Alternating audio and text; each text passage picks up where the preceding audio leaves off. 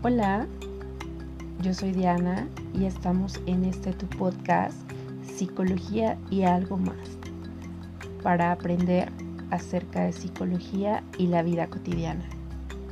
Comenzamos.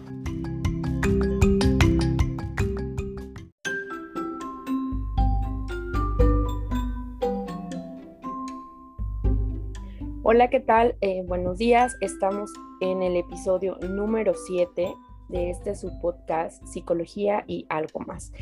En los episodios anteriores pues hemos estado hablando acerca de lo que ha sido el duelo, cómo afrontarlo, eh, hablamos un poco acerca de cuándo es el momento adecuado para acudir al psicólogo, lo que implicaría también eh, qué pasa o cuándo es el momento también eh, necesario o importante para acudir con el psiquiatra. El día de hoy eh, me gustaría empezar este episodio hablando acerca de pues un tema que de pronto pudiera mm, ser complicado o que pudiera generar hasta un poquito de tabú precisamente por todo lo que implica. Y es que pues hablar del tema de adicciones y drogas eh, es un tema que es muy amplio y que implica que muchos aspectos relacionados con este tema, como la curiosidad, el consumo, el tráfico de drogas o la publicidad inclusive que se da acerca de este tema, pues ha ido ganando un terreno en la vida diaria de casi todas las personas. Y es que a diferencia de hace algunos años, Hoy en día es más común ver y escuchar en la televisión, dentro de horarios familiares, programas que van enfocados hacia la audiencia familiar, eh, imágenes sobre lo que es el consumo del alcohol, del tabaco o sobre este tema de las adicciones o del consumo de algunas otras eh, sustancias o drogas. Y pues bueno, también con situaciones relacionadas con todo lo que implica la venta y la distribución de, estos, eh, de estas sustancias. Y bueno, es, parece que esta tendencia no disminuye, por el contrario, quizás dentro de un poco tiempo vamos a oír o a ver en más de una ocasión, en un solo día, en lugares, en el, tal vez en el radio, en la televisión, acerca de este tema, donde antes resultaba raro o, esporádicamente mencionar acerca de este tema. Sin embargo, es algo que implica que tengamos la información correcta y adecuada, porque la mejor forma de evitar las adicciones, el uso de drogas y que esto se convierta en un problema personal y o familiar es principalmente tener la información.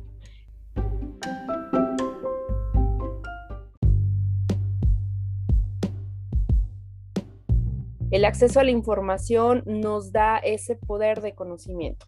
Y bueno, pues em, debe tenerse sumo cuidado con la información que se va a recibir respecto al tema de adicciones, al tema del uso de las drogas y los problemas asociados al uso eh, y a todas las consecuencias que derivan de. Y bueno, es que algunas veces la información se obtiene de personas o grupos que la información que tienen no es exactamente la más correcta o la más amplia y que también a veces corresponde a intereses particulares. Y esto pues no es una garantía de veracidad.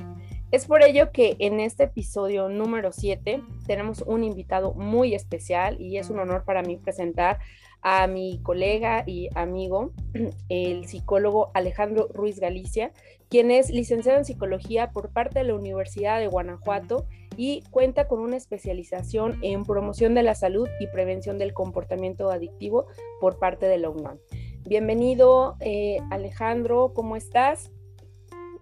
Muy bien, eh, contento de estar acá contigo, con, tu audiencia, eh, agradecido por la invitación, Diana. Muchísimas gracias.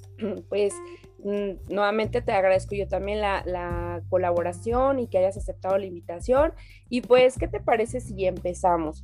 Eh, creo que la primera pregunta que podría surgir eh, ante la audiencia que nos escucha, déjame decirte que, bueno, nos van a escuchar en México, en Estados Unidos, en Argentina, tenemos audiencia de Costa Rica, de Alemania, de Canadá, entonces va creciendo esto. La idea pues de este podcast es eh, más que nada también ofrecer información que pueda contribuir a la salud mental y concientizar a todo el mundo eh, la importancia de acudir al psicólogo o con los profesionales de la salud mental para poder eh, preservarla esta. Entonces, bueno, la, la primera pregunta que podría surgir, ¿no? Entre la audiencia, inclusive me, pues me incluyo, ¿no?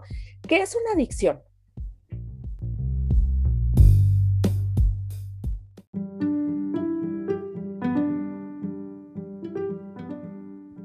Ok, una adicción es la mm, palabra, adicción es la palabra que utilizamos de forma regular para referirnos a un conjunto de elementos que ocurren a un mismo tiempo en una persona. ¿Cuáles son esos elementos? Bueno, eh, el consumo de una sustancia psicoactiva, una sustancia psicoactiva que ya lo ibas dibujando tú en, la introducción, eh, pues es lo que regularmente ubicamos como una droga cuando es de carácter ilegal o como una droga médica, por ejemplo, cuando es de carácter legal, o como algún eh, elemento para uso industrial en, algunos casos, como por ejemplo en los solventes, en los barnices. Pero bueno, es una sustancia que una vez que se ingresa en el, en el cuerpo humano por cualquiera de sus vías, afecta directamente el sistema nervioso central, es decir, todo el, el encéfalo, todo lo que está dentro de la cavidad craneana y la médula espinal, eh, eso es una droga. Y entonces en una adicción lo que tenemos es un consumo de una droga que cada vez aumenta más y más. Es decir, eh, por ejemplo, una persona inicia tomando alcohol, eh, pero al principio se toma dos cervezas, una quizá, y, siente los efectos.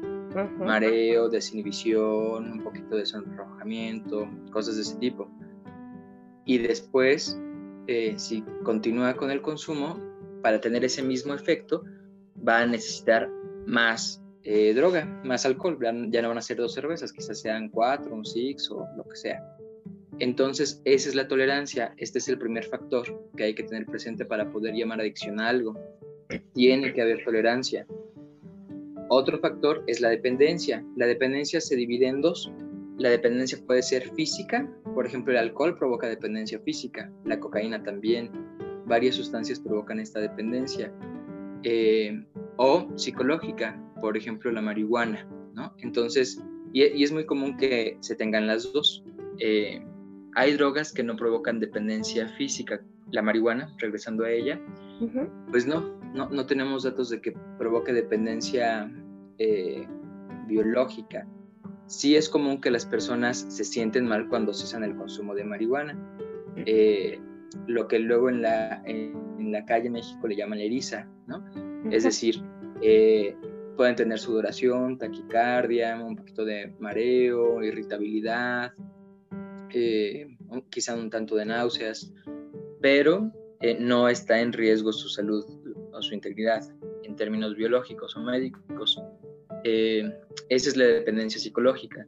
Entonces tenemos dependencia física, dependencia, dependencia psicológica, la tolerancia, que ya la habíamos hablado, tenemos el síndrome de abstinencia. Eh, el síndrome de abstinencia implica que cuando yo ceso el consumo, si soy un consumidor, me voy a sentir mal. Eso puede ser en el consumo eh, esporádico o en el consumo crónico. Por ejemplo, si yo me tomo un cuartito de alcohol todos los días, pues el día que no me lo tome me voy a sentir muy mal. Eh, en el caso que estoy mencionando como ejemplo, el del alcohol, es posible que, pues a lo mejor convulsiono y, en una de esas sí podría ser que el desenlace sea fatal. Eh, por otro lado, con la misma sustancia, a lo mejor si yo agarro la fiesta eh, muy intensamente y consumo importantes cantidades de alcohol, aunque no lo haga regularmente, pues al día siguiente me voy a sentir mal. Algo de estar este, crudo, ¿no? este, para, llamarlo como, como se llama comúnmente. Eh, en, ambos casos estoy hablando del síndrome de abstinencia, es decir, que hay un conjunto de síntomas, y por eso se constituye el síndrome, que se presentan ante el cese del consumo de la sustancia. Entonces llevamos tolerancia, dependencia, síndrome de abstinencia y los efectos perjudiciales. Es el último elemento que viene a conformar este circuito al que llamamos adicción.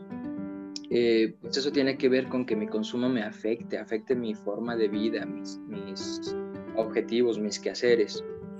eh, por ejemplo, eh, vamos a pensar en una persona que casi nunca fuma marihuana, pero que cuando fuma, pues fuma en la escuela y lo cachan y lo expulsan, ¿no? Evidentemente es un, es un consumo que tiene efectos perjudiciales significativos.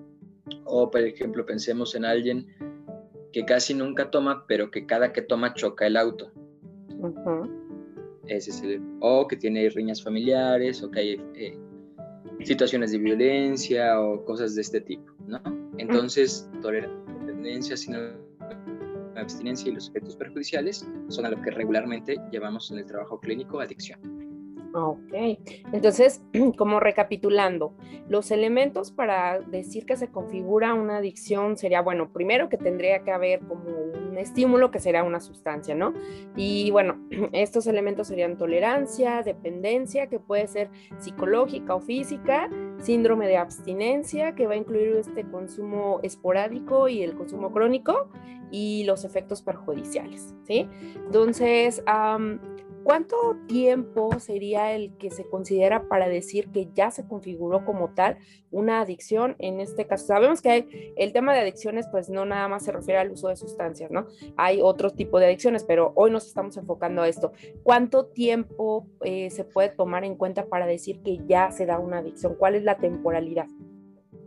En el la adicción es algo que no aparece así en vamos, no es diagnosticable en el sentido de que no hay un diagnóstico de adicción, ¿no? Hay diagnósticos, por ejemplo, por abuso de, sustancias, por consumo perjudicial, por consumo crónico, cosas de ese tipo.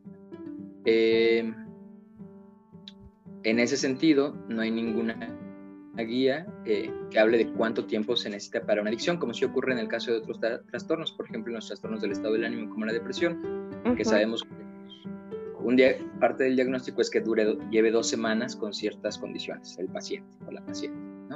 En el caso de la adicción no hay un número. Hay un número, por ejemplo, para si se tiene un número temporal, para si se tiene una remisión parcial o total del consumo crónico. De eso sí lo tenemos. Pero la adicción está más... Eh, su observación está eh, más en el campo de estos cuatro elementos esto hace que sea muy variopinto, muy distinto en un paciente y en otro.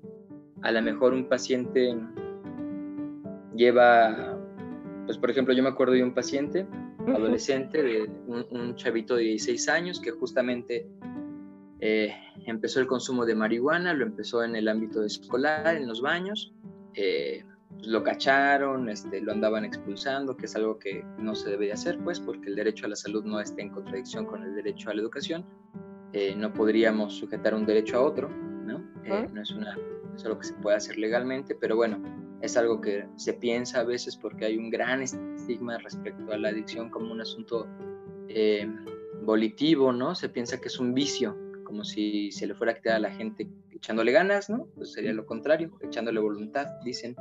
Así es. Eh, y pues no es eso, ¿no? Una adicción es un, es un asunto de salud. Eh, yo luego jugando un poco con, con los pacientes, este, eh, les digo que si fuera un asunto de echarle ganas, pues tendríamos porristas, no psicólogos, ¿no? no, no va por ahí el asunto les mandaríamos mensajitos en la mañana así de, ten un buen día, tú puedes. Este, pues no, no, no funciona de esa manera. Eh, y bueno, regresando al, caso del paciente, eh, fue, era un chavito de 16 años que fumó no más de 20 veces en la vida marihuana, llegó cuando iba más allá de la 10, eso el consumo, porque además desarrolló un síntoma eh, que tenía que ver con una dificultad respiratoria y con un zumbido en el oído.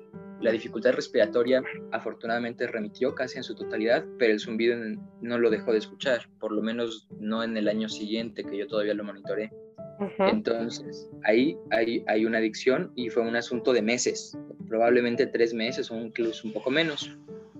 Y hay otros pacientes cuyo consumo es bastante pues provoca pocos efectos, ¿no? Y no aumenta rápidamente la tolerancia y no se desarrolla una dependencia fácilmente ni el síndrome de abstinencia. Entonces hay pacientes que llevan años con cierta forma de consumo este, y pues apenas empieza a ver la adicción.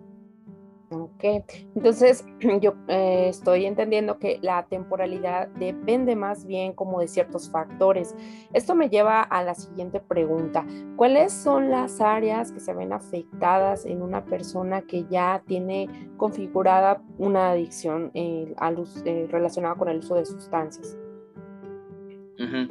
Pues mm, pueden ser varias. Generalmente hay algunos eh, efectos físicos, eh, problemas hepáticos, problemas en riñones, problemas renales me refiero, este, a veces en, la hipertensión, en su relación con algunas otras comorbilidades que tienen, por ejemplo, pensando en, nombres de drogas, eh, alcohol, pues que siempre afecta hígado, ¿no? tanto cristal, que, es una droga que está, la metanfetamina, eh, eh, como muy en boga, es muy económica y tiene un efecto muy potente, eh, pues afecta al, al corazón. uno de los factores de riesgo del consumo de cristal es la probabilidad de un paro cardíaco. el corazón crece este, físicamente, pues es un músculo, y pueden tener un, infarto con es más, mucho más probable.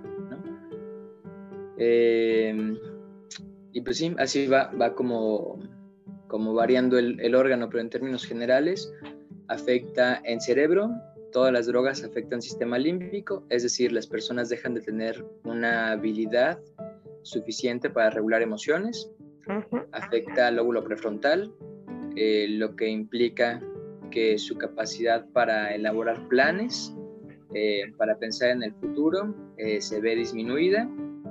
Eh, y pues el resto de los, de los órganos comunes.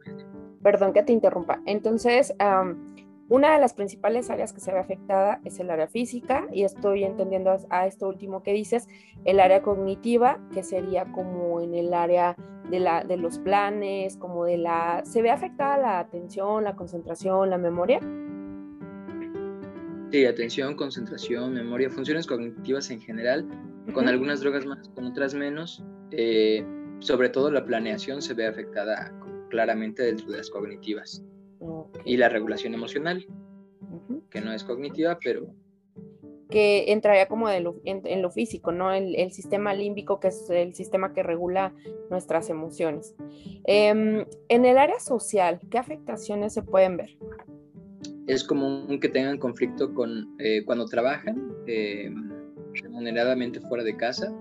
Eh, es común que tengan problemas con compañeros, con los jefes, que pierdan empleos, que falten al trabajo.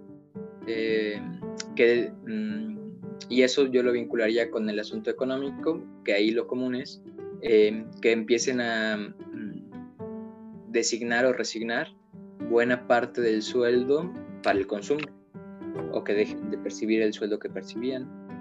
Eh, entonces, sí, la, ahí estaría la, lo social. También es común que se involucren en riñas, eh, este problema en la regulación emocional, eh, peleas verbales o físicas con vecinos, con la familia, llegan a tener choques con la pareja, pensando en, en un ámbito más de menos individuos pues con la pareja también llega a haber problemas, infidelidad, eh, que, muchos, muchas personas pues eh, resulta para ellas un problema porque tienen contratos monogámicos. Eh, entonces esa parte ligada a los celos, mm,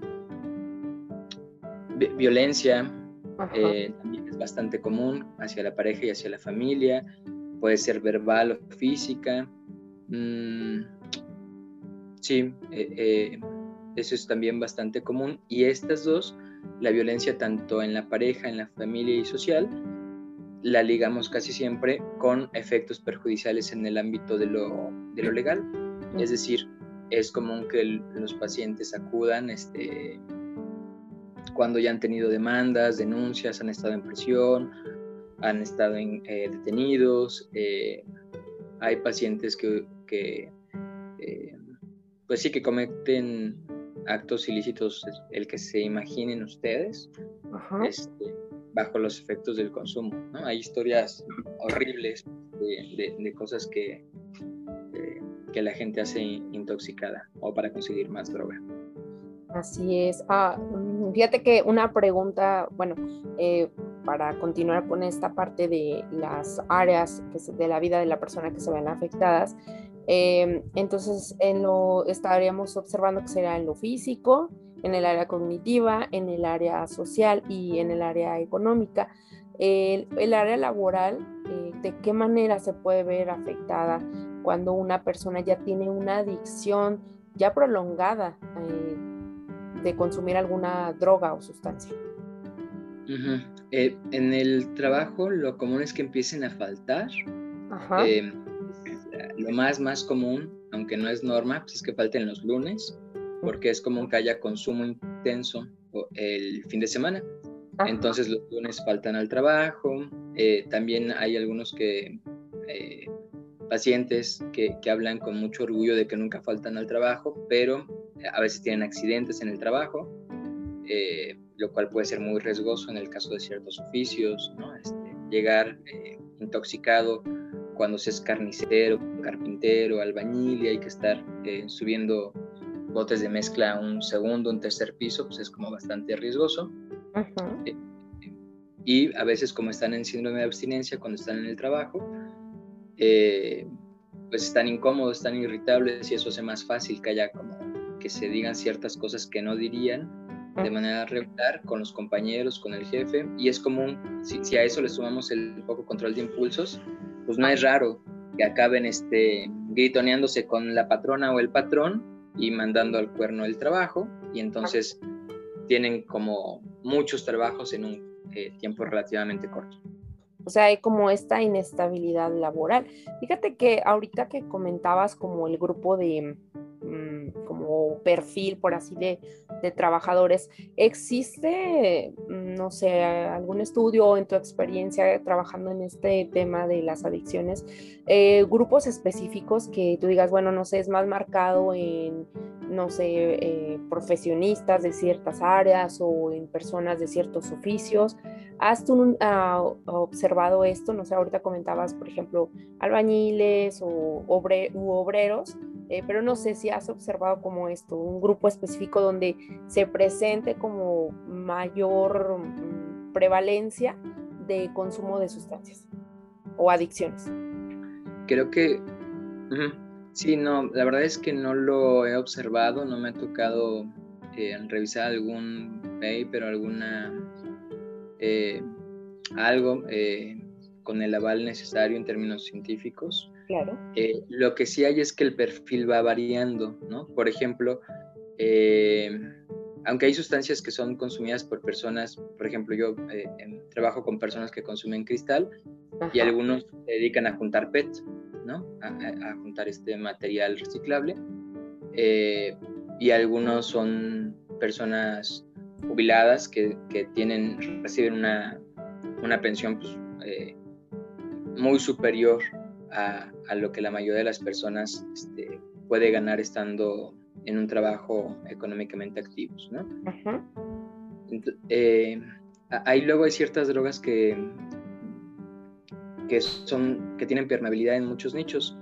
Luego lo que pasa también es que hay ciertas drogas que, que, o más bien que hay ciertas personas con cierto poder adquisitivo que consumen ciertas drogas. Em, por ejemplo, em, a mí me ha tocado observar que en la clase media, eh, no trabajo mucho con clase alta, eh, seguramente también tienen consumo, pero pues van a, eh, estar en ciertos lugares también esos nichos, vamos, van a ciertos espacios para ser atendidos. pues el, por ejemplo, hay una frase muy, muy común que dice que el cristal es la cocaína de los pobres. Ok. Entonces, ya ahí nos va dibujando un poco el, consumidor. Eh, por ejemplo, hay eh, trabajo con personas que consumen alcohol etílico y trabajo con personas que compran botellas de 3 mil pesos, ¿no? Todos los días, pero pues el alcohol es el alcohol. Eh, en ese sentido. Entonces, no, yo no diría que hay como cierta...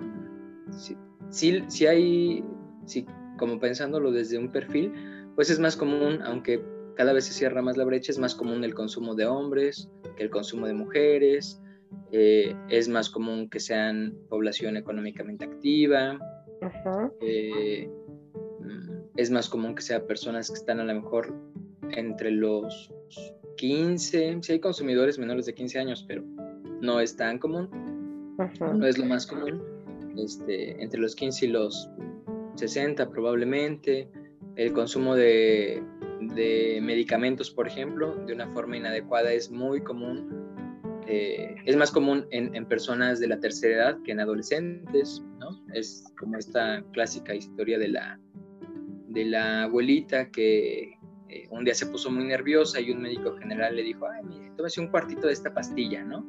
Y que no sabe ni cómo se llama, pero pues ella se toma su cuartito y luego ya como que por cualquier cosa se toma el cuartito y luego se toma la mitad y es una paciente que llega tomándose pues no sé, dos o tres clonazepanes de dos miligramos al día, ¿no? Porque pues ya ahora cualquier cosa se echa su clonazepam y ya tiene un problema el día que lo intenta dejar, ¿no? Ajá. más, yo lo dibujaría más en ese sentido. Ok, entonces sería como pensar que, digamos, existen diferentes tipos de usuarios. O sea, no todas las personas que consumen alguna sustancia o droga se podría considerar que, que son adictas, ¿verdad? Ah, claro, la adicción, vamos, eh, requiere los elementos que ya antes nombramos. Entonces, alguien que se toma mm, pues cierta sustancia, este, pero que no tiene tolerancia, que no tiene dependencia, sino abstinencia en efectos perjudiciales, pues no habría elementos para suponer que es una adicción. Eh, por ejemplo, existe el consumo experimental, ¿no? que es como probar. Eso no es ser adicto que además no se puede ser adicto, yo estoy en esa, en esa línea. No es que la gente pueda ser el nombre de una condición médica o psicológica.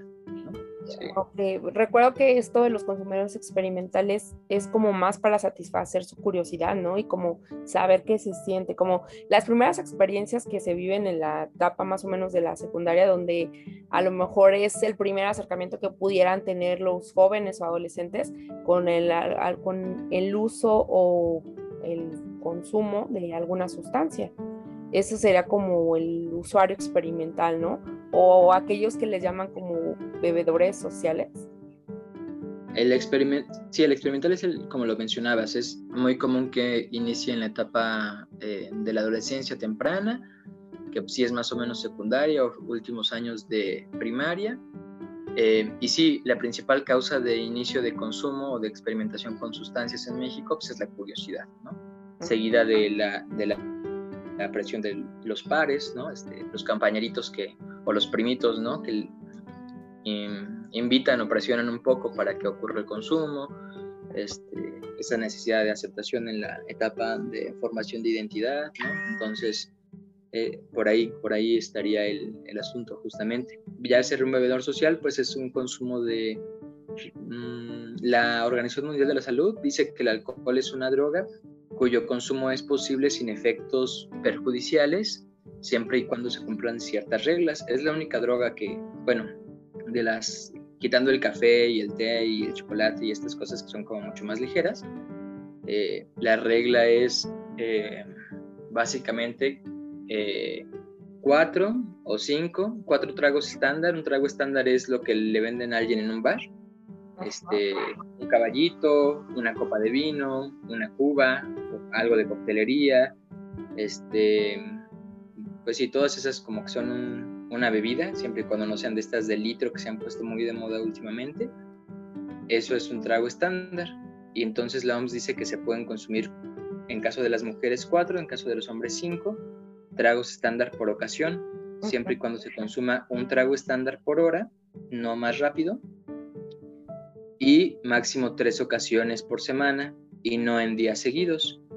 Los estudios lo que indican es que esa cantidad de consumo eh, no provoca daños a mediano ni a largo plazo, pues este, no, hay daños en términos generales de ningún tipo, entonces se considera un consumo moderado. Regresando a lo que decías, alguien que se va de fiesta o tiene alguna reunión ¿no? social que se considera bebedor o bebedora social y que se toman cuatro si es mujer, cinco si es varón, este, tragos estándar por ocasión, eh, y que eso lo hace el jueves, el sábado y a lo mejor el lunes también, este, y que así vive, pues no, no, no implicaría una adicción. Ok, entonces, ah, digamos que también estos, eh, bueno, hace ratito te escuchaba y hablabas un poquito acerca de los ah, como consumidores que a lo mejor nada más era, bueno, podían consumir y parecían normales, o sea, sus funciones eran normales, o sea, ni siquiera las personas se daban cuenta de que había consumido una droga, es decir, son funcionales bajo el uso de la sustancia. No, digamos, no hay una afectación, también ese podrá ser considerado otro usuario u otro tipo de usuario de, de las drogas que pudiera considerarse que no se va a configurar la adicción. Mm, pues hay, gente a la que no se le nota, pero que tiene cierto tipo de efectos. Yo creo que gran parte del asunto con la adicción tiene que ver con que parte de la problemática es que a veces no es un problema, hay un chiste, yo eh, estar en, luego en este medio hace que uno escucha muchos chistes y hay uno que, que, más allá de que uno esté de acuerdo, ¿no? Son, son ilustrativos. Hay uno que dice, yo no tengo problemas con mi forma de beber, los problemas con mi forma de beber los tiene mi familia.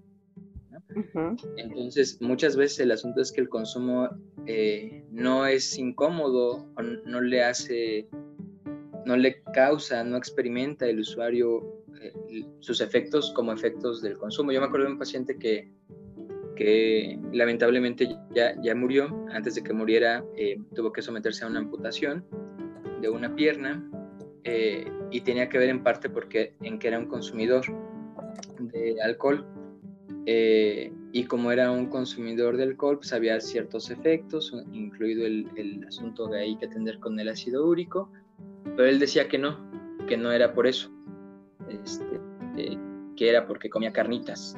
Pues no no era por las carnitas no obviamente y, lamentablemente no, no se pudo hacer más con él, pues, este, pero, pero sí, ese es parte del asunto. Es, importante que la persona considere el cambio. Ok.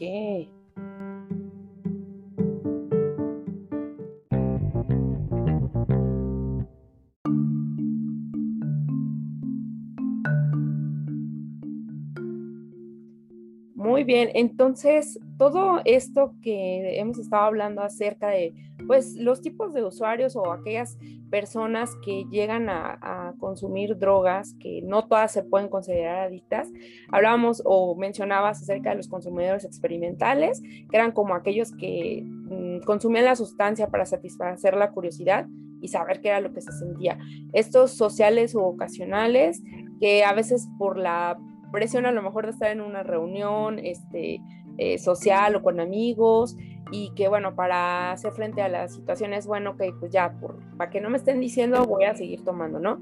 O estos los que son como considerados funcionales, que consumen la sustancia pero pueden hacer como todas sus, sus, actividades. Y recuerdo que hay como los disfuncionales, eh, estos recuerdo que son como aquellos que definitivamente se ven afectadas áreas de su vida como las actividades cotidianas y que no pueden funcionar de manera normal en la sociedad. Eh, de estos em, usuarios o consumidores como disfuncionales, eh, son entonces estos casos que llegan a psicología o a inclusive, bueno, me surge ahorita una duda, también desde psiquiatría se pueden trabajar las adicciones. ¿Cómo, cómo sería esto? El trabajo con una persona eh, adicta, ¿cuáles serían las causas para hablar de que se presenta una adicción? sí. Eh, mm, a consulta pueden llegar personas que tienen consumo experimental, por ejemplo, es como común que ocurra con adolescentes. Em, no hay una disfunción, pero hay una preocupación de parte de los papás, por ejemplo, ¿no? Y entonces pueden con cierta alarma acudir a solicitar cita para, para sus muchachos o muchachas. Em, o muchachas, ¿no? Eh, y, por ejemplo, también puede ocurrir em, que ciertas familias lleven a consulta a, a, sus, a sus familiares, tal cual con, con efectos importantes por el consumo, pero que la persona no quiera eh, recibir la atención. Esa parte suele ser muy requerir mucho trabajo, la otra también, vamos, eh, porque además la adicción es una patología que se considera del desarrollo, porque inicia cuando las personas aún se están formando, están creciendo, es una patología dual, se ah. estima que aproximadamente el 70% de las personas con un consumo de sustancias tiene otro tipo de padecimiento eh, psiquiátrico y además se considera un, trastorno crónico eh, degenerativo, es decir, suele ponerse peor con el tiempo. ¿no? no se puede curar de una adicción a alguien, se puede tener en mantenimiento, se puede estar en abstinencia, pero no es como que alguien pueda curarse, porque como el consumo de sustancias afecta eh, varias partes del cuerpo, ya lo habíamos, lo hemos estado hablando, eh, pues esas partes se quedan afectadas, ¿no? Los receptores de serotonina, de dopamina, eh, neurológicamente no hay para atrás. yo luego, yo tengo las manos chiquitas, ¿no? Ajá. Entonces, por ejemplo, les digo a mis pacientes como ejemplo, mira mis manos, ¿tú crees que esta manita, si yo te enseño mi manita y te digo que soy herrero, ¿me creerías? Me dicen, no, pues no, se ven que están suavecitas, están chiquitas. Le digo, claro, si fuera herrero, pues tendría una mano muy grande, muy poderosa, callosa, ¿no? Eh, mi mano sería distinta porque hago funciones de cierto tipo. Pues las neuronas igual. Primero, el uso hace que empiecen a funcionar distinto, pero después hay una modificación anatómica a nivel neuronal y esa no tiene para atrás. Una vez que la célula tiene esta mutación, no hay manera, aunque haya muchos años de por medio de cese de consumo, de que la neurona vuelva a estar como estaba al principio. Entonces, eh, pues por esa razón no hay manera de curar, ¿no? en, lo que regularmente en términos de ciencias de la salud llamamos cura, a un paciente con adicción. Sí, las personas con eh, trastornos por consumo de sustancias eh, pueden verse muy beneficiadas de un tratamiento que incluya la parte psiquiátrica y la parte psicológica. Eso eleva la, la tasa de éxito o la probabilidad de éxito en el tratamiento. No hay, mm, hay un mito ahí que hay que tener presente que luego dicen es que hay una pastilla para que le dejen de dar ganas de consumir. Eso no existe. Si existiera, no tendríamos que atender por esto, ¿no? Las daríamos en, y a todo el mundo y se acabó, ¿no? Estaría padrísimo, ¿no? Porque si existiera esa pastillita que terminara con muchos problemas de la salud mental, pues ni siquiera existiríamos nosotros los psicólogos, ¿verdad? Sí, claro, estaría ahí junto a nuestra varita mágica, ¿no? Así como ok. Pero, pero pues no existe. Sí había ah, algunas pastillas que se utilizaban porque tenían efectos eh, muy acelerados, eh, un efecto antabús, por ejemplo, pensando en el consumo de alcohol, entonces había un medicamento que ahora ya no está utilizándose para eso y que en muchos lugares está prohibido, eh, y entonces la persona se tomaba esa pastilla de forma regular, había que tomar a diario, y si le daba un traguito a una cerveza, pues se sentía crudo, es decir, sentía los efectos de la abstinencia, irritabilidad, dolor muy intenso de cabeza, náuseas, vómito, malestar abdominal, sudoración, se sentía muy mal, pero muy rápido antes de acabarse una cerveza. Pero parte del problema de eso, y ahí me voy a regresar rápido a, a la importancia de que el paciente quiera recibir tratamiento, dé cuenta de que lo necesita pues es que luego la gente, la familia, mm, en su desesperación se la daba sin que supiera el paciente. ¿no? La metía en la comida o hacía ciertas cosas de ese tipo, o le decía que era vitaminas o lo que fuera, ¿no? Pero pues, es, una, es un intento de solución que no es sustentable. Aunque es muy doloroso, a veces la intervención psicológica es trabajar con la familia para que se dé cuenta de que no puede hacer más. ¿no? En, este, en esta parte hay que mm, tener presente que aunque es lamentable y nosotros hacemos nuestro mejor esfuerzo para que no ocurra, pues los pacientes a veces mueren. yo, entiendo que lo que digo puede ser muy complicado, pero a veces no hay nada que hacer. O sea, ciertamente hay ocasiones en las cuales lo que hay que hacer es ayudar y trabajar con la familia para que pueda estar en las mejores condiciones de manera independiente al consumo o no consumo de su familia. Ok.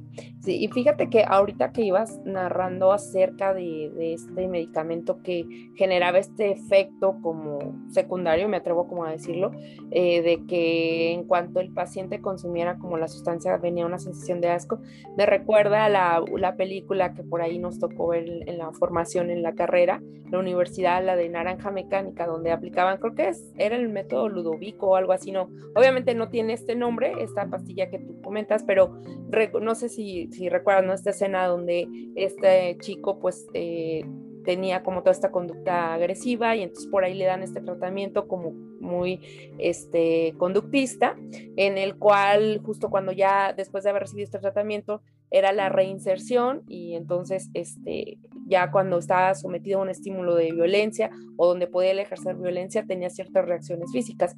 Digamos que algo así funcionaba este medicamento como eh, esta parte que tú dices no se cura, una adicción no se cura, pero sí se puede llevar un tratamiento para que el paciente pueda, hasta donde también él lo permita, creo que sí hay que tener conciencia de esto, hasta donde él lo permita, o inclusive también la familia lo permita, este, tenga una mejor calidad de vida o pueda reinsertarse mejor a, la vida. Sí, es correcto. el tratamiento suele ser, se puede atender desde diferentes lugares. Eh, hay terapia eh, cognitivo-conductual, que es la que tiene más evidencias. No, eso no significa que sea necesariamente la mejor, pero sí es la que tiene más evidencias eh, de, ser funcional.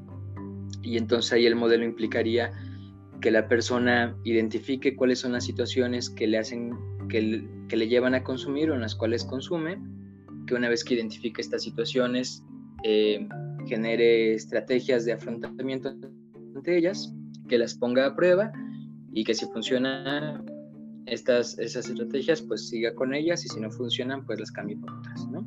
Eh, y el mantenimiento. Es importante que los pacientes, eh, pues todos los pacientes son distintos, vamos, pero por ejemplo, eh, tener citas de monitoreo cada cierta temporalidad con, con su psicóloga o psicólogo tratante funciona muy bien acudir a grupos de AA, por ejemplo, también funciona bastante, bastante bien porque dan una, tiene una función de sostén muy importante. Eh, acudir a una cita de, monitoreo de manera periódica, que eso es muy poco común, pero que es muy importante hacerlo con, psiquiatría, también funciona bien.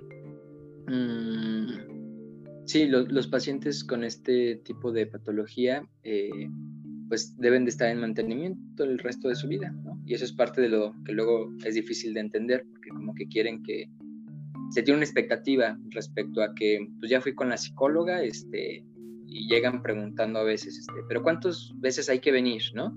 Ajá. Pues no sé, este, dependerá de, su situación, ¿no? Este, pero, pero no van a ser, casi casi hay que decirles eso, pues poquitas no van a ser, ¿no?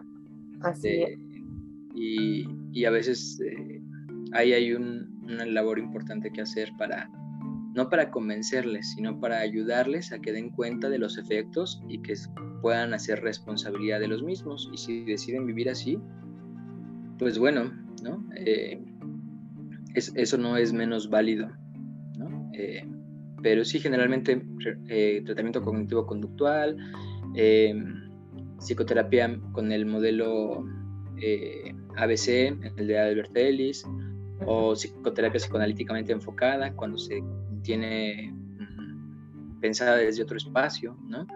Este, también puede tener muy buenos resultados. Ahí depende bastante de dónde se esté, de las posibilidades institucionales o del profesional de la salud este, para atender al, a la persona. ¿no? En ciertos lugares se puede atender más de ciertas formas, eso también es cierto. Bueno, y, fíjate que aquí surge como otra pregunta relacionada que de pronto hay como, como esta idea de que, o la creencia de que cuando hablábamos hace un ratito del tipo de consumidores y, se conecta con la creencia de que a lo mejor la droga no hace daño o que a veces se consume el, o se genera pues como la adicción por la presión de los amigos, la, la, curiosidad. Em, ¿Cuáles serían como en sí las causas que llevan a que una persona eh, pues tenga esta conducta de adicción o que continúe consumiendo las drogas o sustancias? Hay algunas situaciones relacionadas. En términos estrictos, así de clasificación internacional de enfermedades o de eh, diagnóstico estadístico, la adicción no es una patología, no es una enfermedad, es un trastorno. ¿Esto qué significa? Pues que no tiene una etiología claramente definida, no hay una causa así que digamos, bueno, es que eh, crecer sin apoyo de los padres biológicos, ¿no? Eso es lo que hace que la gente consuma sustancias o es que le haya pasado, hay muchos mitos, como ya bien lo señalas, luego los pacientes eh, y sobre todo las familias de los pacientes acuden a consulta pensando que hay una frase o que hay una como una piedra de toque, que hay algo específico que si se dan cuenta o que si lo piensan o que si el paciente lo dice, va a dejar de consumir, ¿no? Así como lo que pasa es que yo consumo porque como que se imaginan esta escena de película que pues es de película, en la que si el paciente dice, ah, es que estoy enojado con mi mamá, como Flanders en Los Simpson, o que dicen, es que mi mamá este, no me quiso de chiquito, o es que mi papá me abandonó, o es que, pues no sé, cualquier cosa, creen que si, si dan cuenta de un evento que resultó traumático, entonces va a cesar el consumo de sustancia y eso no pasa, eso no es cierto. O sí, claramente hay muchas situaciones relacionadas. Por ejemplo, pues, la violencia familiar eh, eh, puede favorecer el consumo de sustancias, pero no ocurre en todos, por eso no tenemos la etiología, ¿no? Luego a veces los pacientes llegan diciendo, es que me acuerdo cuando eh, no es tan raro que luego alguna tía o la abuela se haga cargo, ¿no? De, de los, de los infantes y llegan al consultorio diciendo, es que lo que pasa es que eh, eh, él consume porque su mamá lo abandonó. Y luego pues es la parte de, poner a prueba la hipótesis, ¿no? Bueno, entonces, ¿usted cree que todas las personas que están en una casa hogar consumen drogas, ¿no? Ajá. No, pues no. Ah, bueno, entonces no, o sea, sí puede ser eso, pero no es como que digamos sí A, entonces B, ¿no? Ajá. Eh, mm, crecer en, pues sí, como en ciertas circunstancias de, Mm, desintegración o, de violencia familiar, eh, tener familiares que consumen sustancias, tener eh, antecedentes psiquiátricos, es decir, que papá, mamá o personas cercanas también hayan sido consumidores o sean consumidores o tengan algún otro trastorno, por ejemplo, eh, no sé, una personalidad límite, un trastorno límite de personalidad, esquizofrenia para ciertas sustancias, aumenta el riesgo. Mm, relaciones con amigos que pueden ser de riesgo, ¿no? Este, por ejemplo, amigos que tienen consumo que causan, eh, que tienen ciertas conductas agresivo-delictivas, un bajo nivel educativo, eh, pues también es un factor que comúnmente se relaciona y ahí hay que siempre tener mucho cuidado. Luego yo entiendo que es, entiendo, respeto, admiro mucho la labor de los docentes, de las maestras y los maestros, pero no, no es posible que andemos por la vida expulsando gente eh, porque consume drogas, porque justamente les hacemos más vulnerables, ¿no? Entonces, eso, pues además de ilegal, que esa no es cosa que, eh, en lo que me toque particularmente, este, pues eh, hay que darle un enfoque diferente, ¿no? ¿no? ¿no? son los malos y nosotros los buenos, eso no está pasando.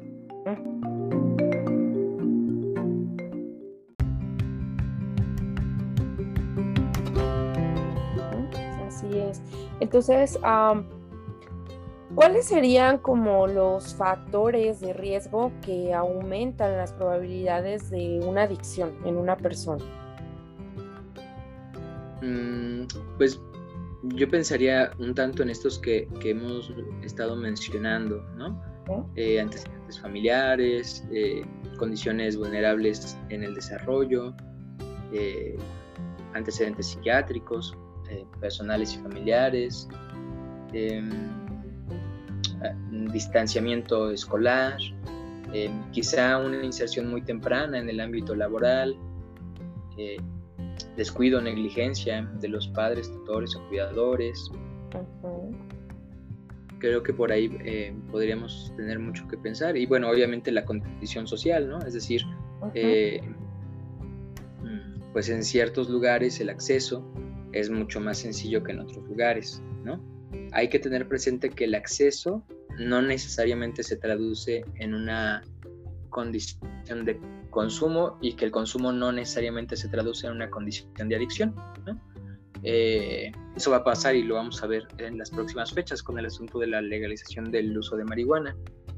Eh, no, no es por ahí, pues no, no hay ningún estudio que demuestre que en los países o en los lugares que el consumo es legal, incluido el consumo recreativo, haya más usuarios crónicos. No, eso no, ocurre. Lo que ocurre es que eh, están en, situaciones de más, eh, pues de legalidad y eso permite ciertas, cierta protección al consumidor, ¿no? Igual que, por ejemplo, pensando en el asunto de la interrupción del embarazo, pues no es que la gente vaya, la gente, las mujeres vayan a ir a abortar solo porque pueden, eh, es que las que lo decidan, que de todos modos lo iban a hacer, lo pueden hacer en una condición de soporte y de seguridad, ¿no? Y sin tener que estar pensando en que van a terminar en la cárcel.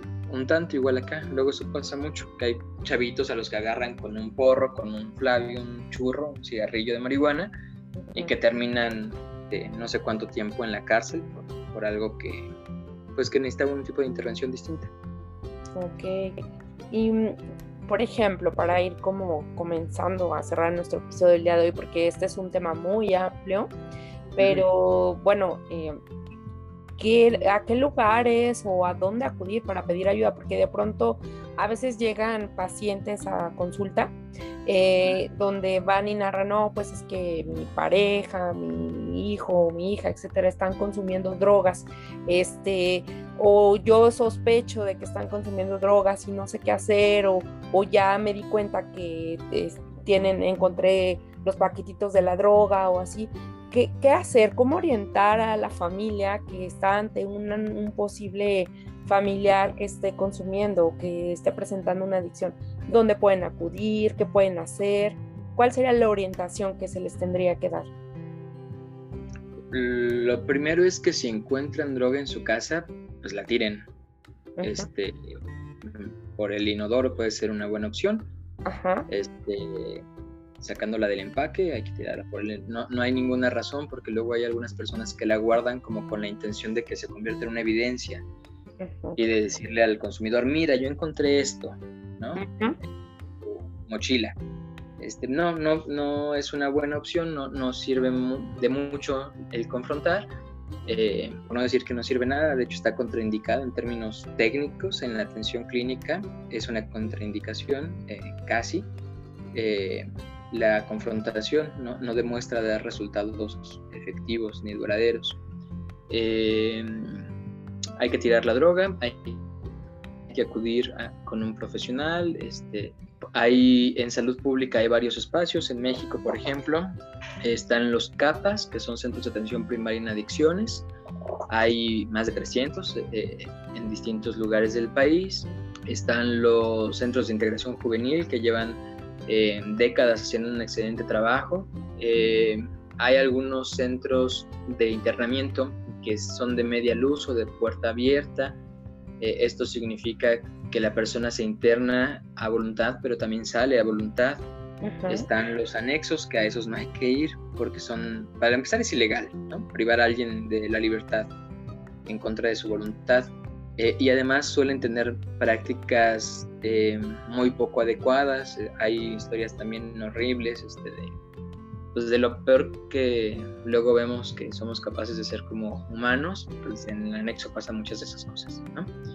este, entiendo que a veces la familia está desesperada y no sabe qué hacer y entonces lo que quiere es como extirparse un poco el síntoma, como sacarse eso y ponerlo en otro lado y poder dormir, eh, porque pues generalmente no pueden dormir o poder dejar de tener miedo de que vayan a ser este, violadas sus hijas o acuchillados ellos o cosas muy, muy de ese tipo, eh, pero no es, no es la opción. En términos generales no demuestran ser eficientes.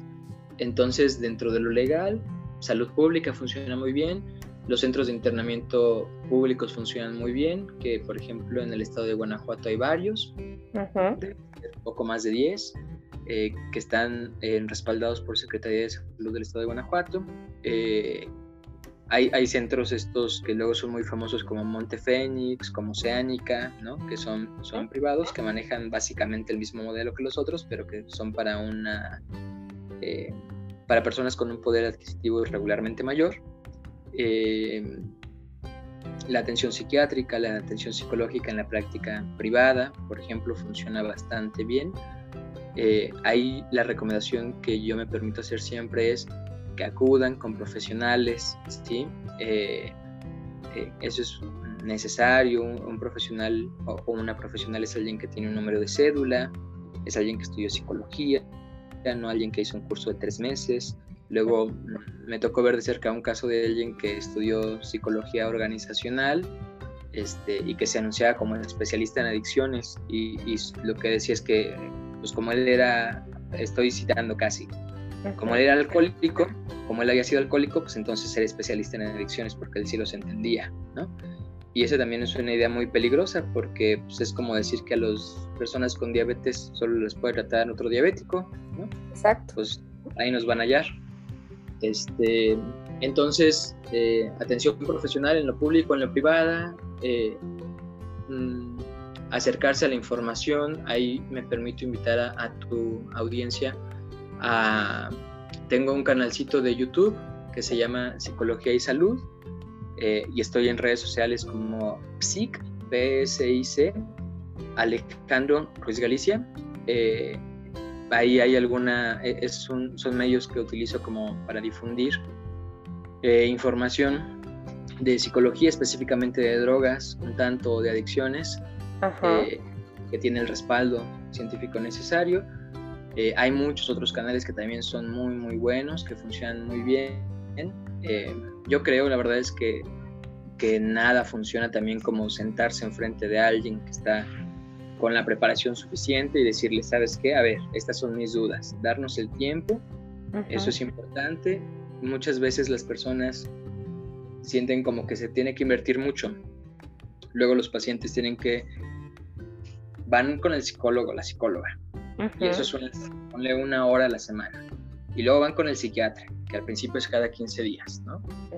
Y luego además este, tienen que, por ejemplo, se les puede indicar que hagan ejercicio, ¿no? Para rehabilitación pulmonar o con la intención de que produzcan endorfinas y puedan regular un poco mejor sus emociones o para disminuir el insomnio, ¿no? Entonces ya otras dos horas, pero esas son una o dos horas diarias.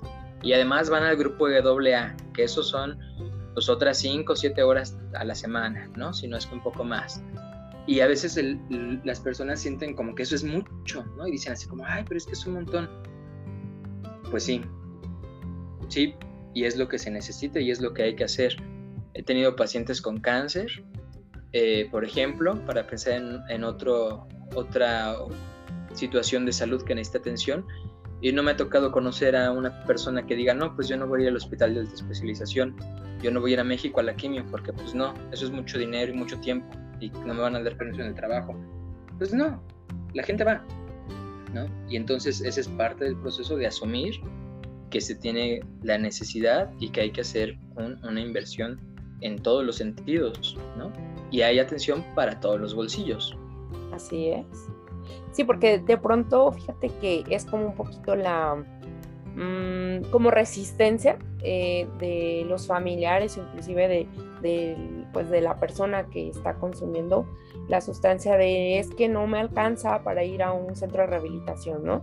Eh, o es que no me alcanza para mi cita de psicología. Entonces, esto que tú dices que hay como para todos los bolsillos, creo que a quienes nos escuchan va a aperturar esta visión, ¿no? De que Eh, ayuda la hay, lugares para acudir los hay, donde se pueda tratar este problema de las adicciones al consumo y uso de sustancias y que de alguna forma pues van a, van a permitir, ¿no? Como generar conciencia acerca de que este es un problema social que existe, es una realidad que existe dentro de muchas familias eh, o, de, o en muchas personas y que pues es importante también trabajarlo porque no solo se ve afectación en la persona que, está consumiendo eh, la sustancia o haciendo uso de, de, la sustancia.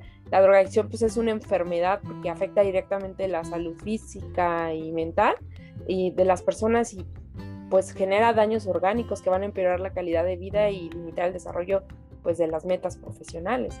Entonces, algo más que nos puedas abonar acerca de qué hacer, porque de pronto sí surgen muchas dudas, ¿no?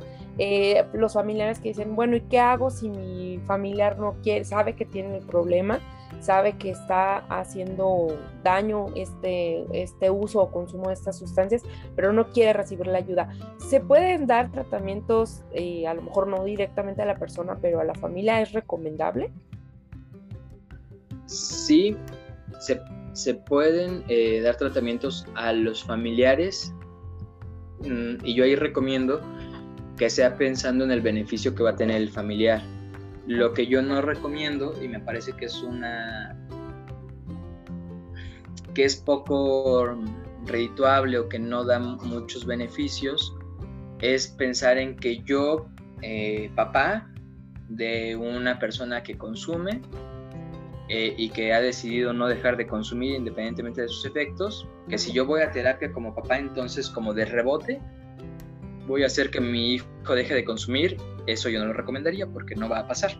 Ok. Eh, estaría, estaría ahí mal enfocado. Lo que sí se puede hacer es, bueno, yo como papá puedo acudir a un tratamiento porque me está afectando, me siento roto, me siento desesperanzado, siento que es mi culpa y entonces por eso yo acudo a un tratamiento para mí eh, y para poder pensarme y para poder eh, plantearme ante esta situación eh, en la que probablemente mm, me descubro impotente. con ese enfoque sí, claro, y en muchas de las unidades y en muchos de los servicios es un tratamiento que se, que se oferta. De hecho, más bien, en mi experiencia, el, el, asunto va en el sentido contrario. Es común que las familias consideren a la persona que consume como el único afectado y generen fantasías del tipo de es que todo estaría bien si mi hija no consumiera. Y pues no es cierto, eso no es cierto porque no, no es, no todo se debe al consumo y problemas ya existían antes de que existiera el consumo y antes de que existiera la hija y van a seguir estando, incluso después de, de, que cese el consumo, si eso llega a ocurrir, o de que deje de estar la hija ahí. Entonces, eh, luego eso me ha tocado verlo bastante, que se entran las personas en internamiento, que hay juntas familiares y que las familias no acuden. Entonces ahí hay un doble juego en el cual eh, al mismo tiempo que las familias como que parece que hacen mucho a la hora de hacer las cosas, no solo en el discurso, sino en los actos, pues no tanto. No tanto. Es como eh, si acudieran como en el momento de crisis, ¿no?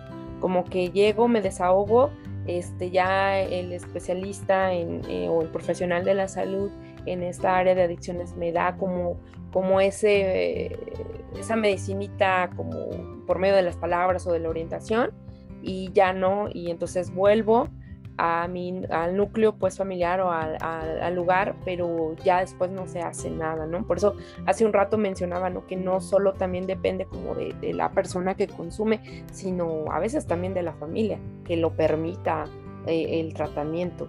Y pues no sé, algo más que tú quieras abonarnos este tema. Eh, hoy empezamos con hablando de adicciones, pero wow, es impresionante todo lo que hay que sacar o hablar respecto a este tema, desde los mitos y realidades del uso y consumo de las drogas, no sé, tú, tú aquí pues eres quien más ha trabajado, ¿qué más nos pudieras como abonar en, en este tema que veo que te apasiona mucho y que es algo que ya llevas tiempo trabajando y que la información que nos has proporcionado el día de hoy mm, yo considero que será de bastante utilidad para todas las personas que nos escuchan, eh, como ya te lo dije, en diferentes lados del mundo. Vale, pues mm, a mí lo que me restaría sería agradecer por el espacio. Eh, sí, hay, hay, sí me apasiona y sí hay eh, mucha información. creo que podríamos estar aquí, bueno, a tener tiempo, yo podría estar de aquí hasta que empiece a oscurecer y faltan muchas horas. quizá en otra, en otra ocasión, si a ti te pareció eh, la, la idea, podamos como platicar acerca de alguna droga, de alguna inquietud, porque sí, el tema es muy vasto. Muy. Sí, claro que sí. De hecho, eh, pues me gustaría hacerte la invitación para que puedas volver a acudir y colaborar con nosotros en otros episodios acerca de, este tema, eh, porque es interesante y es un tema que también es importante conocerlo, porque pues en algún momento todos podemos llegar a ser vulnerables de presentar una adicción sobre todo pues al uso o consumo de sustancias, porque sabemos que a lo largo de nuestra vida vamos pasando por diferentes etapas o periodos donde nos podemos quebrar por eh, ciertas situaciones que nos ocurran, desde cosas sencillas como la pérdida de un trabajo, la pérdida de una pareja o la muerte de algún ser querido o alguna otra situación y que es posible o existe un cierto porcentaje de que podamos llegar a consumir. Entonces, pues formalmente te, hago nuevamente la invitación cuando gustes para que nos hables de todo esto que tú has eh, conocido, has investigado. Yo les recomiendo muchísimo que visiten su canal. Ahorita nos vuelves a repetir, bueno, tus, tus redes sociales para que por ahí te contacten quien diga, híjole, yo hice clic con lo que dijo el psicólogo Alejandro y yo quiero tener o, obtener más información o que él me oriente. Entonces, ¿nos puedes repetir tus redes, por favor? Sí, muchas gracias. Eh, estoy como psic Alex Ruiz Galicia en Instagram, en Facebook, que es donde más tengo movimiento, y está el canal en YouTube que se llama Psicología y Salud, o si lo, si lo buscan como Alex Ruiz Galicia, ahí les aparece. Este, y pues va a ser un gusto eh, que, podamos eh, compartir también por ese medio. Están los comentarios abiertos eh, y generalmente se responden. Yo personalmente respondo los comentarios, a todos los leo y algo les, les puedo escribir. Ok, pues muy bien, pues muchísimas gracias. Entonces, pues ya quedamos eh, para volver a vernos en otros episodios más y que nos abones muchísima más información sobre este tema que resulte interesante y que sé que muchas personas les va a ser de utilidad y que van a poder aprovechar la información que estamos brindando el día de hoy en esta bonita labor que tenemos nosotros los psicólogos de poder contribuir a la salud mental. Y pues les agradezco mucho a todos que nos hayan escuchado el día de hoy. Alex, muchísimas gracias, que tengas un excelente día y nos estamos viendo. Hasta la próxima. Hasta la próxima, gracias. Hasta la próxima, bye.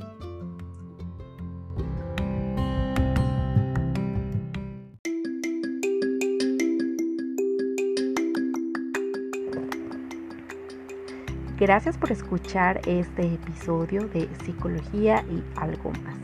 Esperemos que la información aquí presentada sea de utilidad y que la puedas compartir para quien lo necesite. Si tienes alguna duda, pregunta o sugerencia, déjanos un mensaje de voz y te estaremos respondiendo. Gracias y nos escuchamos hasta la próxima.